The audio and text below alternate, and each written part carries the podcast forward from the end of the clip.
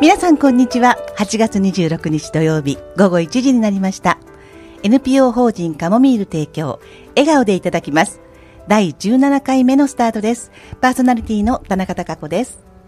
この番組は移動式子ども食堂カモミールの活動を中心に毎月第4土曜日に放送しています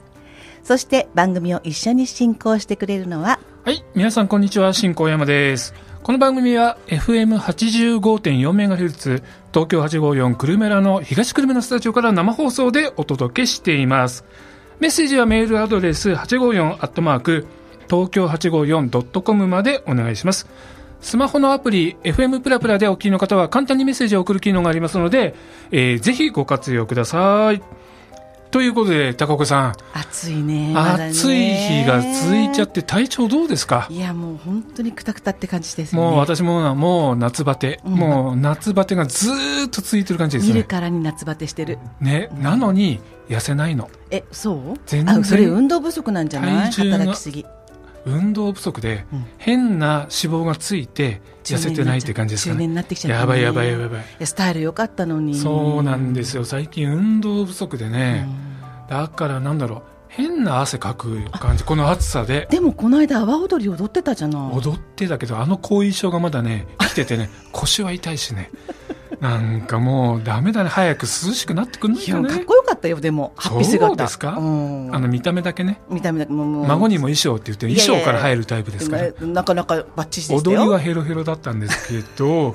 でもあのあの疲れもまだ抜けない感じなんですようんでね。もやっぱもう暑いもの外歩いてるだけでも息もできないぐらい本当ねいつまで続くんでしょうか、この暑さ。ねえなんかまだ今週いっぱい続くって来週いっぱいか続くって言ってましたよねなんか早くね、うん涼しい秋になってほしいですね。そうもう諸々が過ぎてるから本当ならもうねそう暦そうはそう秋なんですけどもう暦は秋なのに、なのに残暑、残暑です。そうでも最近突然雨が降ったりするじゃないもう亜熱帯だよね、スコールがガーって降る感じで。だから余計湿気が多くってそうそう暑くてムシムシして昔さ、う夕立が降ったらさ、涼しくなったじゃないそう全然ならないか今ら、あれね、が降ってさ、余計に暑いむわっとする感じだもんね。もう本当に辛い毎日ですね本当にでも本当リスナーの皆さんも美味しいものを食べて本、当体調整えていただきたいと思います。はいぜひお願いしますそう。ですねはいでは本日のラインナップご紹介します。ははいじめに旬の野菜コーン、え旬、旬の野菜情報を食べるのは今でしょのコーナーです。続いてゲストコーナー。毎回ゲストをお招きして活動の内容などを伺っています。本日はカモミールを支えていただいてそいうでるすもう待ってましたのお二人をお招きしますのそうなんですで、はいお楽しみに。その後に子ども、えー食堂の支援者紹介や今後のスケジュールなどをご紹介して、はい1時54分までの生放送最後までお付き合いくはいおださ付き合いい。くださいそれでは最初のコーナーに行ってみましょう旬の野菜情報食べるのは今でしょう。いやー、エコーバッチリありがとこのコーナーでは毎月旬の野菜を取り上げて、その野菜の栄養や調理方法、えーまた美味しい食べ方、美味しいトマ、あそう美味しい野菜のね、はいあの、見分け方とかちょっと紹介していきたいと思います。う。えー、今日紹介する野菜はタココさん何でしょうか待ちに待ったって感じですよね。うんトマトにしよあうと、思トいまマト。うんあれまだ取り上げてませんでしたっけす。取り上げてなかあったんでらすらら、こんなに身近なそおう野菜なのに。そうなんです。トマトということで。そう。と言いながらトマトって旬がわからなくなってますよね、そうなのもうでもね。本当は夏なんですよ。夏の野菜ですよね。うん夏野菜のうん代表そうなんですのトマトですけうんど。な体も冷やしてくれるしね。るほど。はい。でもなんかしょっちゅう食べてるけど、栄養とか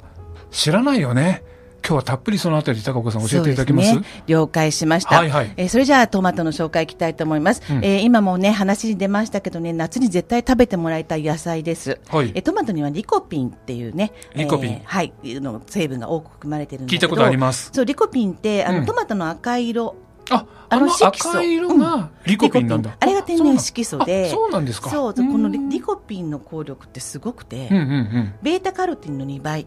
うん。ビタン。ミン E の100倍の抗酸化作用がある出ました。抗抗酸酸化化作作用用。僕らの世代には欠かせないワードですね。そうです抗酸化作用が、え、ビタミン E の100倍。 100倍あららベータカロテンの2倍えですよー、リコピン最強じゃないです最か。強ですよ、はいはいね、今言ったみたいに、うん老化の進行を抑えて、はい。シミとか、うんシワとか、うん肌荒れはい。あと生活習慣病の予防おう動脈硬化の予防ほうほうほう。そういう効果が期待できるまさしくアンチエイジングの野菜がトマト出なのました。アンチエイジングです。そうもう絶対必需だよねもう欠かせないですね。そうなんですよね夏って紫外線が本当に強いじゃないああ、本当に。で浴びる。るじゃないですか、うんうんうんうねん、それそう浴びると活性酸素っていうのが発生して、はいはいはい紫外線の侵入を抑えようとして出てくるのが、うんメラニン聞いメたことあラニンるでしょ聞いたことあるある。メラニンっていうのは日焼けにつながっちゃうのね、なるほど。シミとかにつながってっちゃったりするですよね。うんでうんそのねあのメラニンをうん発生しないようにするには、うん事前にこの体内にこのリコピンをおう入れてもらって、ほう活性酸素を消してくれる作用がリコピンにはあるのでなるほど。へ体がメラニンを作らなくてえ。その必要がなくなるわけですよおうそうすると日焼けの防止になるほうなので日焼けしにくい体になるなるメほラどニンっていうのは日焼け紫外線を浴びると、うん。その体の中に紫外線を取り込んだ時に、うんその体からメラニンというのを出して、ええそれを防ごうとするわなけるでほすどよ。。あ、その紫外線を防ごうとそすうそうる。そうもう普通の作用なわけね。そうそうでそれリコピン食べてるとリコピンのその作用があるから、うんだから体からそのメラニンを出そうとすることがなくなるリからコピンが抑えてくれるから、そうなのわざわざメラミンが出なくてもいいってことだ。そう体ってすごくやっぱあーなるりほどすごく精密なのでうまくできてるね。そうその紫外線を防ごうとしてメラニンを自分で出しちゃうんだけどなるほどリコピンを食べてるとそれが防げるじゃあ海とかプールに行く前に、そうトマトをバリバリ食べていけばいいわけやだパリ。パリはちょっとやっぱりこれもね食べ過ぎは良くないらしいのよ過ぎたるはそう及なのばざるが如し。そう食べ過そうなんぎですはダメだね。そう、はいは食いべ。過ぎはね、うん何事もダメなんですけど、はいはいまあ、とりあえずこのねリコピンっていうのは他にもインスリンってわかりますよね、インスリン、糖尿病とそうかのそうやつそうそだよう、ね。うんインスリンっていうのが体の中こう出てるんだけど、はいそのインスリンがうん十分に分泌されないのが糖尿病じゃないですか、うんでその効きが悪いことで血糖値が上昇してしまうのが、えー糖尿病なんだけど、うんそのリコピンを摂取することでインスリンの分泌が後押しされてえ高血糖を抑制してくれるえへえで血糖値を下げる効果も期待できるあららら、いいことずくめですね。そうやっぱはりいトマトいいよねって、万能だね。そトマト。うん。うでね、うんあの食べ過ぎは今良くないって言ったけど、はい大体ね1日に15から20ミリグラムがリコピンの摂取の目安量なんです、リコピンで言われてもよくわかんないあな。そうかそうか、うん大きめのトマト2個ぐらいあ、トマト2個分ぐらいね。一日ね1日2個分。ううんん。でトマトジュースにすると、はいはい150から200ミリリットルで1日分の摂お取量ーじゃあ、あの、ペットボトルの1本飲めばいい感じですそかうね。ね、んでもねトマトジュースって好き嫌いがあるから、はいはい。ね、トマトが好きな人はあんまりねトマトジュース好きじゃないんだよね、うん。今日み、みきさ んね、彼は。そうトマト大好きなんだけど、うんトマトジュースジュースはが好きいまいち。はい。でねリコピンって、うん。食べるときに油と一緒に食べるとすごく吸収力がアッあプ、するのそうなのそうへーあのあの何オリーブオイルとかへーああいうのと一緒に食べてもらうといいんじゃないかなって思なうるほど。だから焼いたりとかするのもいいと思うああ、最近、あの、焼き鳥屋さんでも、あの焼きトトママトトの肉巻きみたいのがあったうんりベーコンす巻るきじゃとん、かねベーコン巻きとか、うんあああいう感じがいいあわあけいねう感じがいいあと中華料理行ってもさ卵とトマト炒めみたいなのあそうるじゃそうない美味しいね美キ味だしいけよどねねうそんうあああいう感じでうんあれはすごくなんかサラダダで食べるっていうイメージが強いけど、そううん油と一緒に食べた方がいいってことね、ただそのサラダで食べるのも生でも全然 OK だけど、はいはい今最近オリーブオイルとかアマニ油とかああいうのをかけて食べたりとかするじゃないなるほどそうそうするとそのリコピンが吸収力アップするっていうそうかそうかそうかドレッシングでうん油が入ってるから、そうそうそうそうああいうところで一緒に食べるってことねそうああなるほどねうんできればそれでね、うん美味しいトマトっていうのを食べてもらいたいのおうおね,、うおうおうねトマトって美味しさはね鮮度とね成熟度成熟度そう赤い方が美味しいと思いませんああ思う思う思う青いよりも青いよりもそうそう真っ赤なやつが美味しそうなで感じがするせそう鮮度っていうのはまあ取ったばっかりのやっぱあ取れたてがいいってねことねでそれっていうのは、うんまずヘタの色、ヘタの色、うん、あの緑色のヘタはついいてはいるはじゃいなはいい、星型のやつねそう、んあれをちょっと見てもらいたいの、えーあれがあの綺麗な緑色だと、うん、全もう新鮮そのああなるほどヘタが緑だと新鮮、そうちょっと黒ずんできてるやつはちそょう枯れてきてっとると何日か経ってるっていう感じだそうねなのなるほどなるほどあそれ分かりやすいねわかりやすいでしょ、うんうんあとね成熟度その赤いのね、はいは見いるのはやっぱり色とその重さ、重さうんその重さがね注目してもらいたいんだけど、うん重いと、うんあの身がね丸く張った部分が締まってておう硬くておうおうおうそれが完熟してるトマトななるほどのそれがリポリコピンがいっぱいなのなるほど赤い方がリコピン多いからああそっかそっかリコピンが赤い天然色素って言ってたもんねそうじゃあ赤ければ赤いほどそのリコピンがうんいっぱい入ってるってことね、でも傷みすぎちゃダメよ、ああ、うんそこら辺が難しい鮮な度と成熟度のバランスをちゃんと見てもらいたい、まあそれは八百屋さんに聞きましょうかね、でねトマトってうん一つちょっとここで言っとくけど、スターマークっていう線がついてるの分かりますわかんな、スターマークっていう線はいうん、トマトうのん後ろお尻があるでしょ、はいはいあそこに尖ってる方そう尖尖ってる方っ尖ってていうかる方っていうか下手じゃない方ねプチプチそうプチってついてる、うんうんうんあそこにあのお尻のとこから放射線状に、うんこう白い線が伸びてるのがあるのね、へえ星型にこう見えるではいはいスターマークっていうんだけど、おうそれが均等でうん濃くて大きいものは特に甘みがあって成熟しているトマトなんですってへえこれはもうトマトの生産農家さんが言ってたああじゃあ間違いない、ね、間違いないですじゃあ今度スーパーに行ったら、うんトマトの後ろ見てその後ろ見てスターマークを見ながらそう選ぶただねトマトってまとめて買うじゃない買う買う4つとか、うんみんなまとめてるから、なかなか後ろまで見れるチャンスがないんですよなるほどだからこうスーパーは多分それ混ぜて入れてるかもしれないそうねそうそうそう4個入りだったら3個は美味しいけど1個はちょっと外れみたいなねそうもしかしてそうかもしれないだから個別で言ってるやつを選ぶときになるほどそのスターマークをちょっと目安にしてもらいねたいかな、まあ、リスナーの皆さん、そうは言っても、どんなトマトでも栄養ありますから、そうなんです美味しく食べて、調理していただければなというふうに思いますでね。トマトを食べることで紫外線も、あの防げるし、はい糖尿病も防げるし、はいアンチエイジング果物とぐらい野菜ということで、最高。はいうん。心に留めておいてください、はいぜひ食べてくださいじゃあ、今日の夕食の食材に一つ、トマトをぜひ選んでください。食べてねはい以上、食べるなら今でしょのコーナーでした。はいでは次のコーナー、高岡さんお願いします。はい続きましてゲストコーナーです、はい本日はカモミールの活動を支えていただいているお二人をゲストにお招きしました、まあ、支えていただいているというかね、うんあの私がカモミールをするきっかけになったおあのお二人を今日はお呼びしてます、はい小市誠さんと一条ひろみさんです小市さん一条さんよろしくお願いしますよろしくお願いしよまろす。しくお願いします。いやー、待ちに待ったっていうお二人が、こう、高岡さん来てくれたってそうなんですいう感じですよね。小市くんなんか出たくてしょうがなかっいやいたやそれはそれは嬉しいですね。じゃあまずね、高子さんとはいゲストのお二人の関係性をお聞きしましょうかね。はい小市さん、高子さんとはどのようなご関係なんでしょうか、え人には言えないような関係なんですーかいやいやいや、大丈夫ですかえー大丈夫です。はい。高子先輩とあえて呼ばさせていただきます。お高子先輩はいはいもう年上だとバレちゃうじゃんはいえー特にえー一個上の高子先輩ということで、えはいここですー出会いはですね、どうでしょう、三四十五年前でしょうかね。 45そんな前だけど、まあ、そうそんなね前そうねそうね四十五年前ですね。ははいい高高校校時代時代。はい。高校が同じ高校の、はい、はい。どちらですかえ某明大前にあるですね、はい某日本大学鶴ヶ丘高校という某でも何でもない某いらないね某日大鶴ヶ丘高はいはいはい校。はいはいはい。えそちらの、うん私が1年生の時の2年生の先輩でおう、はい、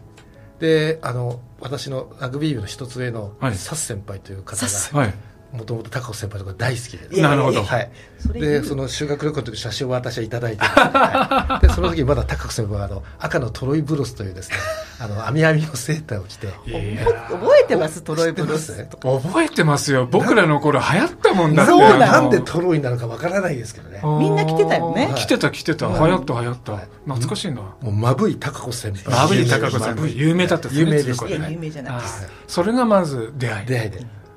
はい一葉さんは高子さんとの出会いっていうのははい、あの私うんも小市君と同じで、はい同じ高校出身ですので、はいはい、そもそもあの高校在学中は面識はなかったんですけれども、うん私の場合は写真もいただいておりません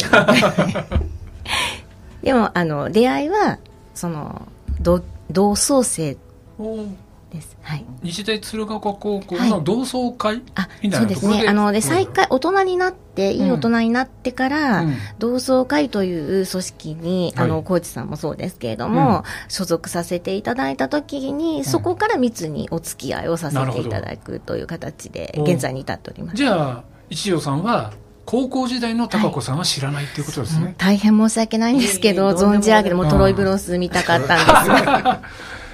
小路さいえんいえ高校時代の高子さんはいそのドレイブロスを着てブイブイ言わせていただいた頃のお高子さんどんな人でしたいややっぱ非常にですね、うんあの目立った方でいらっし嘘ゃだるねいやいやいやいいええそんなそんなええあのよくあの廊下ですれ違う時お高子先輩だと思おううあなのねんかキラキラこうして る感じですあの眩しかった眩しかった小市くんちょっと盛り上げるの盛るタイプだから持っちゃうから話半分でそんなキラキラな高校時代を過ごしていたええ高子さん、いやいやいや、はい一すごい方ってな高子さんから見はた高校時代の小市さんはどんな感じですか、あのね申し訳ないんですけど、はいなんかうちの教室によく来てたらしいんだけど、うん全然覚えてないのねあららららら影が薄かったのかしらいやもうあのね小柄だったんだよねそうですかね。当時はうんでラグビーをやってたんだけど、はいはいあのうちのククラスにラグビー部に所属してたっていうその佐藤君っていう方がいたんですけど、うんで後から聞いたら佐藤君も1年で辞めてたっていうからそうじゃないラグビー部つながりじゃない感じでのお付き合いだったのかなへえまあ帰る方向が吉祥寺だったんあで、仲良かったっはていことで非す常ね、にですね、うん帰りに吉祥寺のシェイキーズというピザ屋でシェイキーズ懐かしいです懐かしいね、はい僕らの青春だねシェイキーズってね食べ放題だった食べ放題そうはいセブンアップ飲みながらですね。セブンが懐かしいまたそうですよもうね今のリスナーもうミキサー大学生なんだけど全然わかんないよ首かしげてるよセブンアップって何ですかシェイキーズはわかるいやちょっとギリはわかるちょっとギリちょっとねやっぱ世代がね違うねまあでも今日聞いてるリスナーの人たちはそうそうもっうてもう首がもげるぐらいうなずいてると思いますけどねそうですねえそう一条さんもシェイキーズ行ってたんですか行ってましたやっぱり土曜日授業がありましたので、うんうんうん私は某原宿駅のシェーキーズに食べ放題を元を取りながらねいただいてま元した、取れてたの取れてましたこんすなご痩いせてるいえいえねなかなか元取れないと思いながら食べてましたいやねここでちょっといいかな実どはうぞ小市君ってうちのあの理事のはいうん立花みどりがいるじゃないですか、はいはいはいや立花みどりに憧れてたって藤井先輩です。藤井先輩藤井みどりさんはい一緒にクラブ運営一課一緒にやってました。おーところがやっぱりみどはちっとも覚えてなくてあらららら。みどりさん、なかなか本当高校の時のこと全く覚えてないよね。そうそう高校だけじゃないけど ねそうそうなんですよだからなんかなんかねやっぱりつながりがあったんですよねあうんでもまあしばらくそういうことで離れていたんですけれども、ここの同窓会でうんまた高子さんと出会ってという感じなんですかそうね。ですね日大鶴ヶ高鶴ヶ丘高校の同窓会って一条さん結構活発に活動されてるんですか活発ああの他校のはちょっと存じ上げないんですけれども活発で仲良うんく活動させていただいてました、縦のラインがすごくやっぱりつながってなるほど。上の先輩だったり後輩だったりってはいいはいはいうすごく幅がね出会いがすごくあったので、うんあのそういう意味ではね同窓会の活動をしててよかったなってあ今年はね、日大鶴ヶ丘高校は西東京、野球のね、西東京大会の決勝まで行ったので、そうなんでやっすぱ同窓会としても相当盛り上がったりしたんでしょうかね。今でもねやっぱりはいはいみんな行きますよ、同窓会の元メンバーとかがあねそう揃かっちゃう球場にで。神宮球場でこはいう応援するっていう、あでもそういうなんか学校としてのつながりがあるっていいですよね。楽しいよそうねですね上はねうん80何歳からおー下はまだね高校生の子たちからなるほどもうみんな一堂に会して、真っピンクに染まります。真っピンクはい真っピたンクだやっぱり日大ピンクですからね。ピンクです熱中症がちょっとうんそうかそう高か。齢の人たちはちょっと熱中症になっちゃったりとかしてましたけうどんね、でもやっぱり皆さんね効果も歌えるしっていう感じなんですかね。そうですね。ホームラン打つと効果ああいう時の一体化効果って変わらないから。変わらないです。もう先輩だろうが今の現役生だろうが変わらないからあの時の一体感ってすごく出てやっぱ歌っていいですよね。そうですねう。ん楽しいよね、そうですうんね。ね歌えることに満足しちゃう、本当歌はいいな、うぁんなんか後ほどね、一条さんが歌を披露してくれるかもしれないなんていう楽し話みも楽しみありますけれども、まあ、それはまた先の話にして、はいはいそんな貴子さんかうらん子ども食堂を始めたいっていう聞いたのも、そういうところで小石さん聞いたんですかね。そうですね。それこそ同窓会の飲み会ですようね。んっていうかね私が退職をした時に、はいはいあのそう送別会あの、んお祝いをしてくれたんですおよ、ーなるほど、うんその時に広尾のね、うんお店で、はいうんあのえ先輩何するんですかって聞かあやめて何をするのってそれ気になるよねそうですね定年退職前にやめちゃったからそうですそうでんす。早期退職でしたれ、ってけ。うんそうそうそうですそうでです子ども食堂やられるってお言ってうてえって子ども食は僕はねあのテレビで見てうんちょっと存じ上げてたんですけどうんちょっと知らなかった一条さんは子ども食堂知らなかった申し訳な いです。あの、知識が乏しすぎるので、あ、なんでしょうっていうことで、その時にいろいろと詳しい、あの、素晴らしい高みの姿勢のお話を伺って、そこからいろいろと調べて、私多分その後で、あの、福祉の道を進もうと思ったきっかけの一つにあは、ーすごいーあの、なったと思います。なるほどはい。とても感謝しております。すごい小市さんはその子供食堂って聞いて高子さんがやるって聞いた時はどんな印象でした、あもともと高瀬先輩があの給食のうんうん職員さんやられてたんで、はい料理はもうもうお手のもんなのも知ってましたし、プロフェッショナル知ってたんで、ただ子ども食堂っていうこと自体は基本的には僕が知ってる情報だとやっぱボランティア活動みたいな形はいはいはないんはで。なかなかお腹空いてるお子さんに対しうんて食事を無料で提供してですね、それって採算がまず合うのかなってねいう、、資金をどうするのかとかってそうですやねっぱやっぱ経営者としてはそれ気になりますよまあまあまあねまあまあそうですね。そこはどうするんですかという話は僕高橋先輩としたと思いますね。そうねはいそう私もまだね勉強不足だったから、ええうんまあ、とりあえず退職金があってそとりあえずそれでやっていこうかなって思ってたところなんですけど、うんまあ、コロナにちょうどなっちゃったからねなるほどうん、すぐには活動できなくて、うん風林荘っていうところでね、うんうん私がちょっとボランティアさせてもらってた時に子ども食堂を実際にこの二人は見に来てくれたあ風鈴さんまで来てくれたんですか来てくれたおーその時に、うんうんうん今うちの理事のうん星野君とはい鈴木しんちゃんも、連れてきてくれたんですかおおっていうことは今のカモミールがあるのはこの二人のおかげ小市さんいやといや一郎さんがいたからこそっていうこそとうじゃなないんでですすかそうなんです、そのきっかけがなかったらうん、カモミールは結成できてないってことでそすうね理事はいなかったなるほど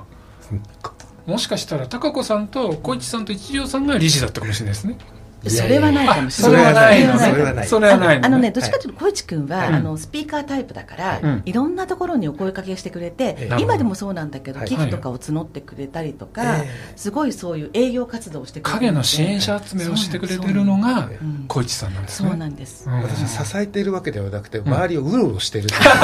回遊魚みたいなもので、そのうろうろが大事なんですよねそうなの高子さんそれねがあちこちで、そうなのねいろんな人をね、うん話してくれてはねい引っ。掛け、引っそう掛けいてうは引っなんだ掛ろけう接着剤みたいそうなんなです役割をする人って本当なかなかできるあれじゃないですかそうらだねからもう本当小市君と出会っててよかったなっていやいね思いましたよ。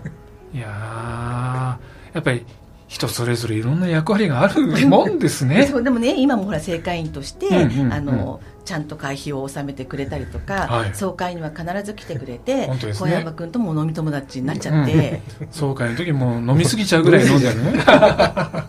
楽しい時間をね過ごしてるじゃないですか。いややっぱりつながりですね、うん高子さん本当ねにそうなんです。うん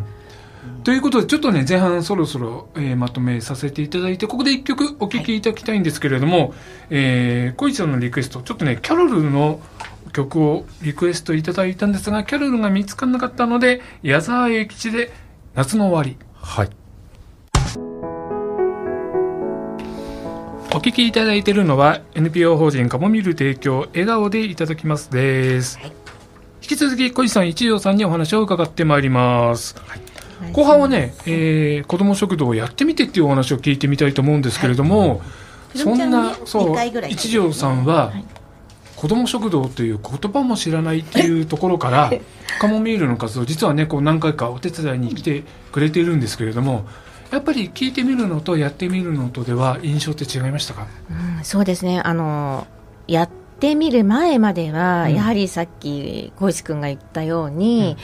どういうふうに高子先輩が取り組んで、うんうんうんそのいろんな面ですよね、うん実際のというよりは、はいはいあの仕事としてというかボランティアとしてやっていかれるのかなっていうふうに頭でっかちの中で現場を拝見してみたんですけれどうも、んとてもあの高子先輩を軸にして、うんあのボランティアの方々がすごくいい回転をされてるなっていう。んんうんであのとてもボランティア活動を楽しみながらやってらっしゃって、うんで皆さんが描いてる目標というか頭の中で描いてらっしゃるものが多分同じイメージを持って取り組まれてるんだなっていうふうに、すごくあの作業とかをあのもう本当に微力なんですけど、はい行かせていただいた時には肌でそれを感じました。うーんあとはやっぱりそのはあの販売の時ですね、い場所を移動して、調理から場所を移動して、実際、その利用うんオッケーオッケー。うん利用者さんとかと接した時には、なんかもう、あの子供たちだけでもなく、大人の方もたくさんいらっしゃってましたけれども、うんうんとても皆さん、楽しみにしてらっしゃるうん様子がすごく、あの自分の前で切れてしまうと、すごい、あ今日は、まあ、今日はダメだったって、すごく残念そうな顔をされてて、皆さんなんかすがごっくかりキラキラ、うん、もう笑顔がすごく可愛くてあのいい活動されてるなっていうふうに思いましたなるありがほとうど。ございます。やっぱ高子さん中心に回ってる感じがすると、はいはい小市さん、やっぱり高子さんって昔からそういうイメージがあったんですかね。やっぱりそうですね、タコ先輩、やっぱあのちょっと姉御肌と言いますか、うんはい、そうですね、あの結一構応ね、バスケット部キャプテン。バスケットもね、あそうですね、なるほどなるほどはい、ちょっと言葉荒い時ありますけども、うんはいはいで少し丸くなったよ。そうですよね、やっぱはい昔からああいう体育会系でぐいぐい引っ張っていくっていう感じだったんでしょうかね。ですね、なるほど、なるほど。はいじゃあ、酔っ払うと特にそうです、なるほど、なるほど。じゃあ、それが、一条さん、そういう雰囲気が、はいあの、調理場の現場でも出てる感じだったんでしょうかね。ああの切り盛りというか采配を振るわれてる姿は、うんちょっとその面影はあったなとは思いますけれども テキピクテテキパキ、テキパキですね、まあ、昔ほどスパルタじゃないかもしれないですけそどう、ですね、でも、あれですよね、一条さん、あの、雰囲気すごい、すごいいい感じなんですよ、い顔もね和やかであの感じ、いかがですか素晴らしいと思います。あのやっぱりそこはあの丸くなったとおっしゃいましたけど、んそのスパルタとかいうイメージは全くなくって、はいはいでもなおかつ的確な指示を、うんあの現場でやっぱりあのされてるんですよね。あのおうさっきここにいたと思ったら、はいはいあまあもうここにいて指導されてるとか、そのあの工程のね、うんあのあるじゃないですか。はいあの作る方とか、あうんのパッキングの方とうんうんか。ああれあれっていうぐらいにやっぱりもうフットワークも軽いですしもちょ、うんもちろん調理はプロですし、はいあの気配りや目配りうんが素晴らしいなと思って感じてます。ありがとうござはいい一条さんが来た時は、どういう献立を作られた時ですかなんね。だっけ。あの時は、えっと、5月3日だった5月だったかなかな、うん。ああおの、仕事が休みの時なうのでん。多分、そのゴールデンウィークの時だ子った。供の日子供の日日だっうんたかあ、じゃあ、あら。の、そなんうで。しょうあの、鯉のぼりみたいなやつをやった時あ、鯉のぼりじゃない。そ鯉れはのぼりではなかった去年だからあ、今年の今年の、今年のですねそう今年の3日だからねう、んえー、何でしたっけ、もうすぐ忘れちゃうの。まあうんしょうがないですねそうそうそう、でも、うん楽しんでくれてた感じの、多分献立を考えたと思うんですけど。あのピザが来たのもあーピザーラ子さんね。供たちすごく喜んでああ、うん今ね、ピザーラさんが協力してくれて、はいピザをね、はい。あの、毎回ではないですけどね、うんうんあの、提供してくれてます。提供できるんですけどはいうんそういうふうに支援が広がってるし、協力者も多いし、はい本当に今、すごいいい雰囲気ですね、高子さん、ね。そうなんですよ、うんやっぱね、サポーターさんたち、ボランティアさんたちが、またいい人たちが多くて、うんあのいろんな人たちがボランティアでいらっしゃるんですけど、うん一人一人でポッてやっぱいらっしゃるときにその人を一人ぼっちにしないようにしようっていう思いがやっぱりあって、うんうんうんはいせっかく来てくれたのに自分は何しに来たんだろうと思わせないようにするような、大事ですみねんな周りがうん温かく、あの見守って、うんまあ、し指導じゃないですけどあの手を差し伸べてくださっているので、はい私がね何にもしなくても皆さんの形がもうできてる感じが最近するんですよ。うんなんかいい回転になってますよね。うん、調理の方もそうう。うんん、まあ、そんなな子ども食堂なんですけど、うんまあ、子ども食堂自体はいい、ね、とても素敵な活動だと思うんですけど今、日本全国で増えてきてるっていう話小石さん聞いたことあります、うん、あります。ね、実は増えてるってことは、うんそういう必要としている人たちも増えてるっていうことなので、そういう状況、ね、子ども食堂の活動はいいけどそういうそう子どもたちが増えてるっていうことがね、うんどうかなって思うんですけど、そうね小石さん、いかがですかね。いやおっしゃる通りで、うん全然そのなんかこう物が余ってるとか、うん日本が豊かだとか、はい真反対ですよね。まさにそうましてうん子供たちなんて日本のね宝物といううかん将来の日本を背負う方たちなのに、はいその方たちがやっぱりお腹を空かしてですね、極端なこと栄養失調でいらっしゃる方もいらっしゃるし、うんはいまあ、親御さんの,、まあそのガチャ親なんて言葉あるじゃないですか、はいはいはい親御さんによってそのお子さんのその栄養の、まあ、値が決まったりとうかん将来が決まったりとか、はいまあ、あるいはその進路が決まったりとか、うんちょっと不公平というかもうちょっとその政治家の方たちがしっかりしてもらいたいなっていうのは僕は思ったりもしますけどねね、えあと行政、ね、はい頑張らないといけないですよね、いなんかなん理不尽なかんだよね。もやもやしたものがありますよねそうですよねうん納得がいかないというか、はいはい一条さんは今ね福祉の最前線にいらっしゃるということですけれどもやっぱりこの子ども食堂を通して見るその子どもたちっていうかね人としている子どもたちがこんなにいるんだっていう現状をどういかが捉えてますかね、そうですね、やっぱその増え始めて来てるっていうその増え始めた購買が始まったのが多分、あのまあ、行政っていうとその地域行政社会が始まったあたりで、やっぱりみいろんな見直しをしてきて、それで子ども食堂で、うんあのカフェカモミールもあの月1で今やってらっしゃるっていうことで、はいやっぱその食べるものに困るということだけではなくって、私はやっぱりその地域でっていうんですかねあの、うん我がごと丸ごとみたいな感じで、要するにいろんな困りごとを抱えている方がたくさんいて、はい食べ物だけではなく子どもたちがそういうカフェカモミールみたいな居場所作りというのを、はいはいはいはい。やっぱりすごくこれから多分、あのやっていかれるのかなと想像はするんですけれども、うんそういった居場所づくりをしていっていただくと、子どもたちははい食べ物だけでなく、うんお家で一人ぼっちでいる子とかもたくさんいますし、はいで子ども食堂って子どもだけではなく誰でも来ていいよっていうところなので、高齢者の方とか、それこそ障害を持った方とかはの居場所ということで、うんあの皆さんが地域でその活動できる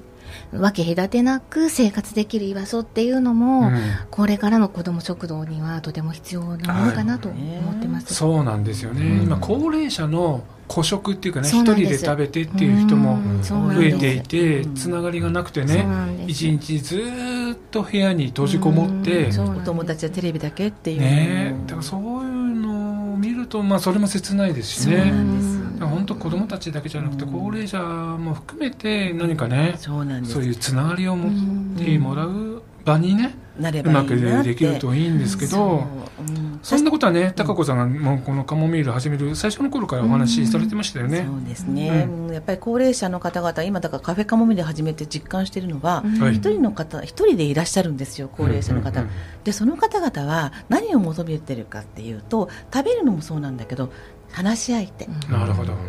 うん、だから話し相手に今ボランティアさんたちにはあのちょっと手が空いてたら、うんあのよかったらあの話し相手になってくださいって言って、うん話し相手になってもらうとずっと同じことをいろんな人に話をされてるんだけど、うんでもそれでもうんちょっとその場が楽しかったってその来てくれた高齢者たちが思ってくれればいいなと思ってて、うんそのうちね慣れてきて顔見知りになると多分子どもたちとも会話ができるようになるし。そっかそっかそっか。そういろんな人たちと知らない人たち同士が一堂に集まることによって、うんそれがあのみんながお友達みたいな形になると、はいそれが一つの居場所になってくるのかなって思ってます。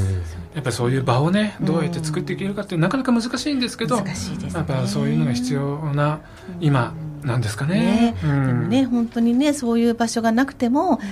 子ども食堂がなくてもみんなが幸せでいれば一番いいんですけど、はい。そうじゃない状況だから必要があって私たちがやってるんだなと思うんだけど、うんでもそうじゃない状況にもなってもらいたいってやっぱり矛盾してるけどそうなんですよね。うんなんか活動は頑張るんだけれどもそ、あのー子ども食堂がいっぱいできればいいっていうわけでもそうななくんてです本当はそういう人がゼロになることそうが本当は理想の社会なのそで、ううんこんな子ども食堂なんてなくなればいいんですよね。そう本当はそれが一番日本のためにはいいんじゃないかなと思いますよ。うんなので僕らのやっている活動もちょっとねなんか矛盾を矛盾してるよねはらんでるっていううんもやもやをしながらもでも目の前にはそういうね必要としている人たちがいるっていう現実もあるっていそうなうのところなのでなかなか悩ましいそうなんでですすよけどね。だからね今やってることは楽しく精一杯私たちができることをちょっとずつって思ってて、でその中でみんながいろんな選択肢を持って、はいい、ろんなことを選びながらあのやっていただければいいかなって思ってる。あーなんかねこういうふうになるなんていうことを小市さん高校時代高子さんがこんな方になるなんて想像していましたか全く想像してなかったですね私も想像できないみじんもですね みじんも、あんなトレブロソ着てブイブイ肩をこういからせて歩いていた先輩が、そうですねこんなはい地域に頼られるそう素敵な女性になっているといはやい。そうですねうんうん時代鶴ヶ丘のからが自由人って自由に遊ぶ人っていうね、ええそういうタイプ感じの人が多いから興奮がですねそうええだからあのみんな自由だったんですよ、はいはだからい。私も自分自身でまさかその人のために何かをしようなんて思うあ私が今ここにいるっていうことを多う分んその頃は想像もできなかった、うんただやっぱり給食の仕事というのは大きかったね、なるほど。うんうん給食の仕事をやって子どもたちと出会ったことで、うんうんうんあ世の中ってこうなんだって思ったことがやっぱり一番のきっかけですね。まあ、人はどんどん成長していく、変わっていくもんなんですね、っていうことをしみじみ感じながら、なんかお二人のこう、ね、高校時代の話を聞くとね、ああ、貴子さんにもキラキラな時代がえ ちょちょっとね、うんあったなちょーっっとキラキラしたかて想わかん像ないしけどてみました。で、そろそろ時間も終わりなんです、えーなんですけれども、最後のお二人からね、まだまだね、手伝ってみたいとか、こういうかあの活動を支援したいっていう人がいらっしゃると思うんですね。そういう方々に向けて、ひこ一言ずついただければと思うんですけれども、じゃあ一応さんお願いできますか。はい、あのまあ直接お子さんとかと携わったり、利用者さんと携わる機会ってそうそうないと思うんですね、であの私いつも思ってるのがその、まあ、フォーマルであってもインフォーマルであってもみんなが社会資源だと思ってて、その一人一人の社会資源がうまく相乗効果があって、あはのい子どもたちの支援につながっていったり利用者さんの支援につながっていくと思うので、その一人一人の力をぜひお借りしたいなというふうに思ってますので、はいお気になる方はぜひぜひご参加いただければとぜひ思ってね、ます。はい気軽にお声掛けいただきたいですね。ありがとうございます。小路さん、一言お願いしはいます。、ありがとうございます。えいや僕もあのやっぱりそのお手伝いとまではいきませんけども、まあやっぱりお子さんたちがお腹を空かしてるって現実を聞くとちょっと、うんえいいのそれでと思いますね。うんあと将来の日本はがい大丈夫なのかなっていう。うえーことを思ったりもします、憂いたりもします、えーただ僕たちもやっぱり、僕もまあ、映画で一人いますけども、えーあのーやっぱ将来の宝物だと思いますし、はいまた僕たち大人がですね、やっぱその子供たちをですね、やっぱ支援しなくちゃいけないなっていうので、うんやっぱ僕たちの、まあ、鶴子の まあ友達もいっぱいいますし、僕たちがその協力できる子は協力して、逆にちょっといい意味では楽しみながらですね、うんあの、クラブ活動、あるいは委員会みたいなノリで集まれることは、ちょっと楽しみにもなってますんで、ですよねこれからも、え、応援していきたいと思いますので、よろしくお願いします。ありがとうございますありがとうございます。では本日のゲストは小市誠さんと一条ひろみさんでした。お二人ありがとうごあざいりがましとうござたい。ましどうもありがとうごた。ざいましたでありがとうございましたは一曲お聴きいただきましょう。本日のゲスト、一葉さんのリクエスト曲で、サザンオールスターズ、海。お聴きいただいているのは、NPO 法人カモミール提供、笑顔でいただきますです。はい。東京久留米、えね、854久留米らからお届けしています。えさて次のコーナーです。支援者紹介です。足を向けては寝られませんのコーナーです。はい移動式子ども食堂カモミールはいろいろな方々に支えられて運営しています。ね、今日のゲストのお二人もそうですけれどもね、うん当日の調理サポーター以外にも食材の寄付とかたくさんいただいてます。はい本当に感謝の気持ちでいっぱいですけれども、えー普段からね、えーなかなかあのお礼を言えないので、うんえーここでお礼を言いたいと思います、はい足を向けては寝られないって毎回思っていますそれでは今月の支援紹介をよろしくお願いしますはい。では、えー7月に、えーご寄付いただいた方々ご紹介しましょう。はいえーお米は菅原さん。はいもう毎月ありがとうございます。美味しいお米なんですよ本当で菅す原さんとこのお米がで、カリフラワーを結城さんからいただきました。そうなんです、うんゆうきさん長野のね今住んでて、はいゆうきさん作ってくれてね、いろんなおお野菜を送っていただけますよね。いつもありがとうございまありがとすう。ございますで、小平市社会福祉協議会からたこ焼き粉。そう今回ね、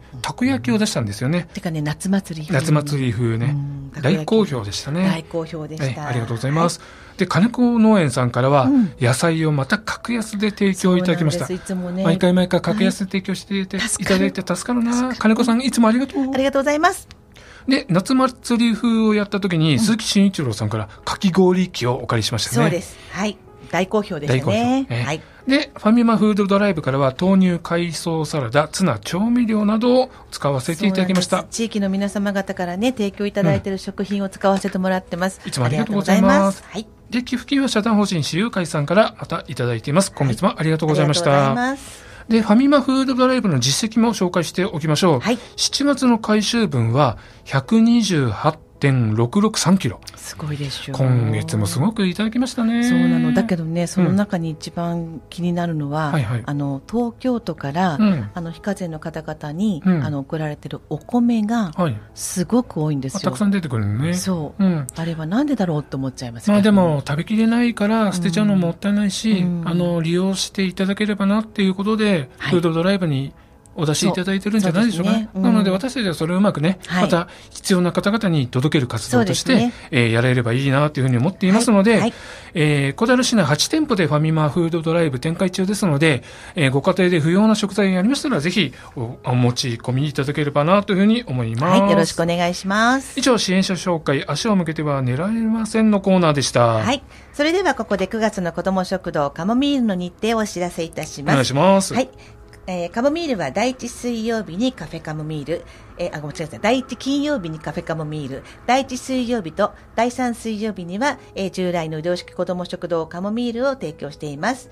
それで、えー9月の、えー開催日ですけれども、まずは9月1日になりますけれども、カフェカモミールをさせていただきます。そして9月の6日水曜日、花小金井南公民館、えー9月の20日、えーっと、都営大沼町1丁目アパート集会室で17時30分より提供いたします。大人300円、子供無料で先着順で提供しています。持ち帰り用の袋をご持参ください。会食式のカフェカモミール、えーこちら第一金曜日です。えーこちら公民館でやるんですけれどもね、えーこちらの方はそこで会食していただきますので、ぜひ皆さん、えー17時から受付しますので、あの、お越しいただければと思います。はい。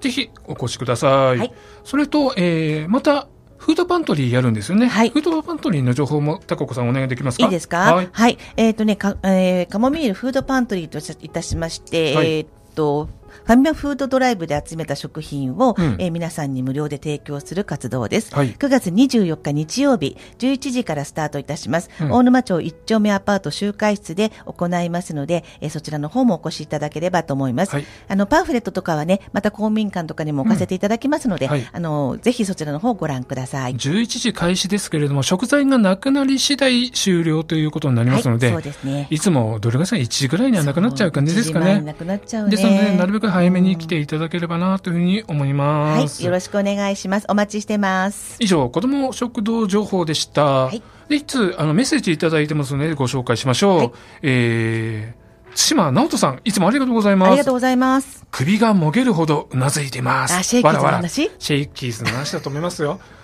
やっぱ、津島先生、あの、清瀬在住の漫画家さんなんですけど、はい。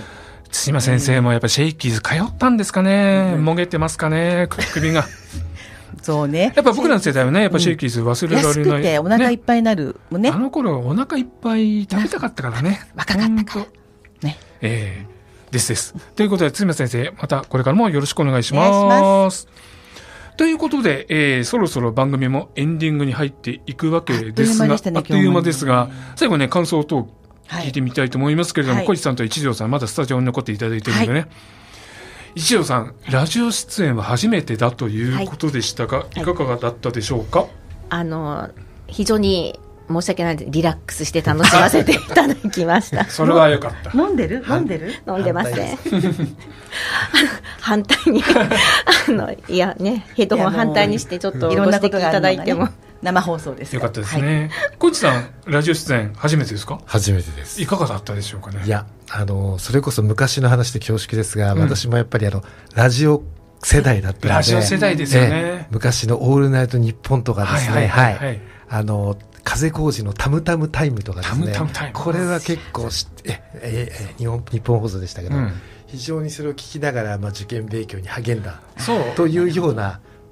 僕らの頃って、はい受験勉強とか勉強しながらラジオかけてましたしよてね。ましたうね。んねはい夜中ね。そ夜う。中ね。はいうん今の子だったら、なんなんだろうな、やっぱ YouTube ですかね。 YouTube とあ、か。まあ、 YouTube? 見ながらはできないようね。ん。でも音楽聴きながら、あそあうだいようのねも、うんね、サブスクで音楽聴きながらっていう感じなのかもしれない。あ、うなずいてる。もううなずいてるうん。そうか、サブスク。僕らの頃、ああいうのなかったですね。まだレコード世代だから、そうそう、CD もなかったも携ん。帯がないですよね。なかったですよね。だからやっぱりラジオだったんですよね。ラジオですね一番ラジカセだったしね。ラジカセですね。そうか、カセット聞いてましたねあ。ダカセブットダブルラジカセでした。ダあブダルメラジカセ。録音したりとかしてね。もう、目が点になってますよ。何それ大学生が。ダブルラジカセって何っていう。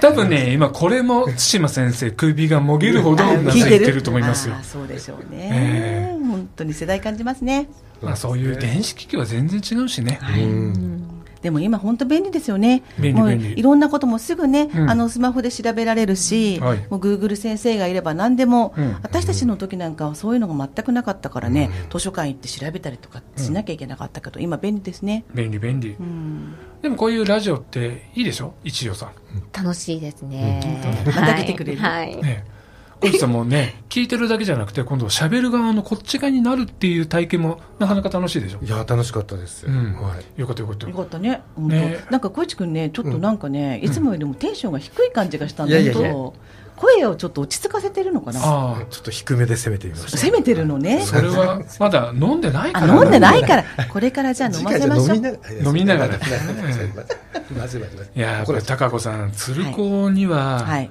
もう、キャラクターがいろいろもう出てきますね。しかも濃い。 濃い。うーん濃いんです。またとなね今お隣のあの部屋で星野くんもいますけど、はいはいかなり濃いですよ。彼も濃かったですよ。なるほ高ど校時代ね。あの都立にいないタイプって言われてましたよね、全く、へーいやだから小山君あれじゃないですか。あの小山君都立だったでしょ。都立高校ですだよ。から多分私たち同じ活動してなかったら絶対出会わなかった人出じ会ゃわない,、ないですね。でも、まさか、まあ、高子さんと同じ職場にならなければ、そうそうでも小山さんでも鶴子にいるタイプですよね いや逆に馴染んじゃってでも馴染んじゃってもうもう馴染んじゃうね逆に逆に、うんそうですかいやねい。やいけたてだったと思うよきっとトロイブロスでベイベーいけましたね。赤いブルゾンからがここ来て、もうバレー部バシバシやっいてけたかもしれないなでもよかった都立で、都立よかったですかね。落ち着いてる、ねうんまあ、今、スタジオの外で聞いている星野さんのは、小路さんから見てどういう方でしたあの方幼馴染だもんねそうなんですよあの三鷹というところで小学校の1年生からですね小えええ中え高と一緒でございまして、ええ星野理事、カモミールの理事の星野さんねはい小中高と一緒。そうなんいですや、よももう、腐れ縁ですね。う話すこと何にもないんです よ全て知 ってる何にもないんですよでもすごい仲がいいから、はいはいあの鶴光の人たちみんな仲いいんですよ特にこの年代は仲良くて、一緒に旅行行ったりとかこの間なんかね、うん星野くんね大チョンボだよ何だって夏祭り風やりたいって言ったの星野くんなのに、はいはいその日がはい旅行にみんなで行く日だったんだよ、小市さんたちと一緒に。そあらららららう。もうもう言いました、うんひろみちゃんに言いましたえ小市君じゃないわ星野君のスケジュール、うん今度把握しといてくださいってお願いしました ひろみちゃんにえ。え、それは、一条さんも一緒に旅行に行ってたのねそうそうそう一緒にあららららら。だからもうカ第モミー一ルとをほっぽらかして。そう第一水曜日第二第三水曜日はスケジュール入れないでってお願いしました、ちょっとそれは強く言っといてもらわないとそうね。そうそうなんですね承知いたしました。うん、う多分後ろで、うんうん、のけ取ってると思うけど申し訳ございませんでした仮に謝っときますすいません星野さん、大黒柱ですからね。そうなんです、ももうね今いないと困るので、ね困るんですよね。そうも本当ですよね、でもはいまあ楽しんできてくれて、んまたそれがあのカムミールの活動にも活性化されて、うそうそう。はまいあそういうリフレッシュも大事ですからね。うん大事なのでリフレねッ、シュね。緩めるところは緩めて。そうそう、やるときはやるや。ってもらって、うんしっかり星野君にはね、頑張ってもらわなきゃいけないので、小山君もね、え、うん僕はちょっと、忙しいけど鶴光のつながりじゃないのいやで、鶴子じゃなくても、違和感を感じな がら、小平一中じゃない、いや、でもなんか、このか、このゲスト、鶴光率高いですよね。ごめんなさい、本当そう、ボランティアも、もうこの間、うん武藤君も来てくれましたけど、そうそう。鶴光生なんですよね。鶴光生が高くて、でもな心強い感、ね、そうおなんです仲間がたくさんいるのは羨ましいなとも思いまあすりががと、うございます。感謝してます。ね、高子さん最後にこのお二人にも感謝の言葉で締めていただけますでしょうかはい。小市君、ひろみちゃん、今日はどうもありがとうございました。いいや、やもうおありがとうござ二い人ますがいなかったら、今、カモミールはこのような活動ができてなかったんじゃないかなと思うと、うん本当に二人には感謝しています。で、また同窓会、鶴子の同窓会にもね、はいあの、私はすごい感謝してますので、あの、これからも皆さん支えていただきながら、はい、地元の皆さんもですけれども、あの、鶴子の皆さんにも支えていただいて、カモミール、これからも頑張って活動していきたいと思はいまいす。、ありがとうござい本当にありがとうございます。ます。ではそろそろお別れの時間です。パーソナリティは田中貴子、新小山、ディレクターは高橋康でお送りしました。次回の放送は9月23日土曜日午後1時からです。お聞き逃しのないように。はい。では、本日はこの辺で、引き続き東京854クルメラでお楽しみください。それでは皆さん、良い週末を。さようなら。さようならバイバイ。ありがとうございました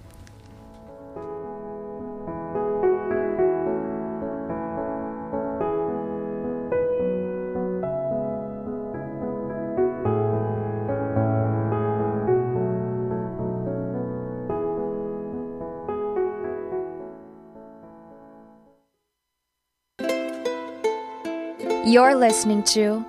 85.4 FM Tokyo Hachigoyon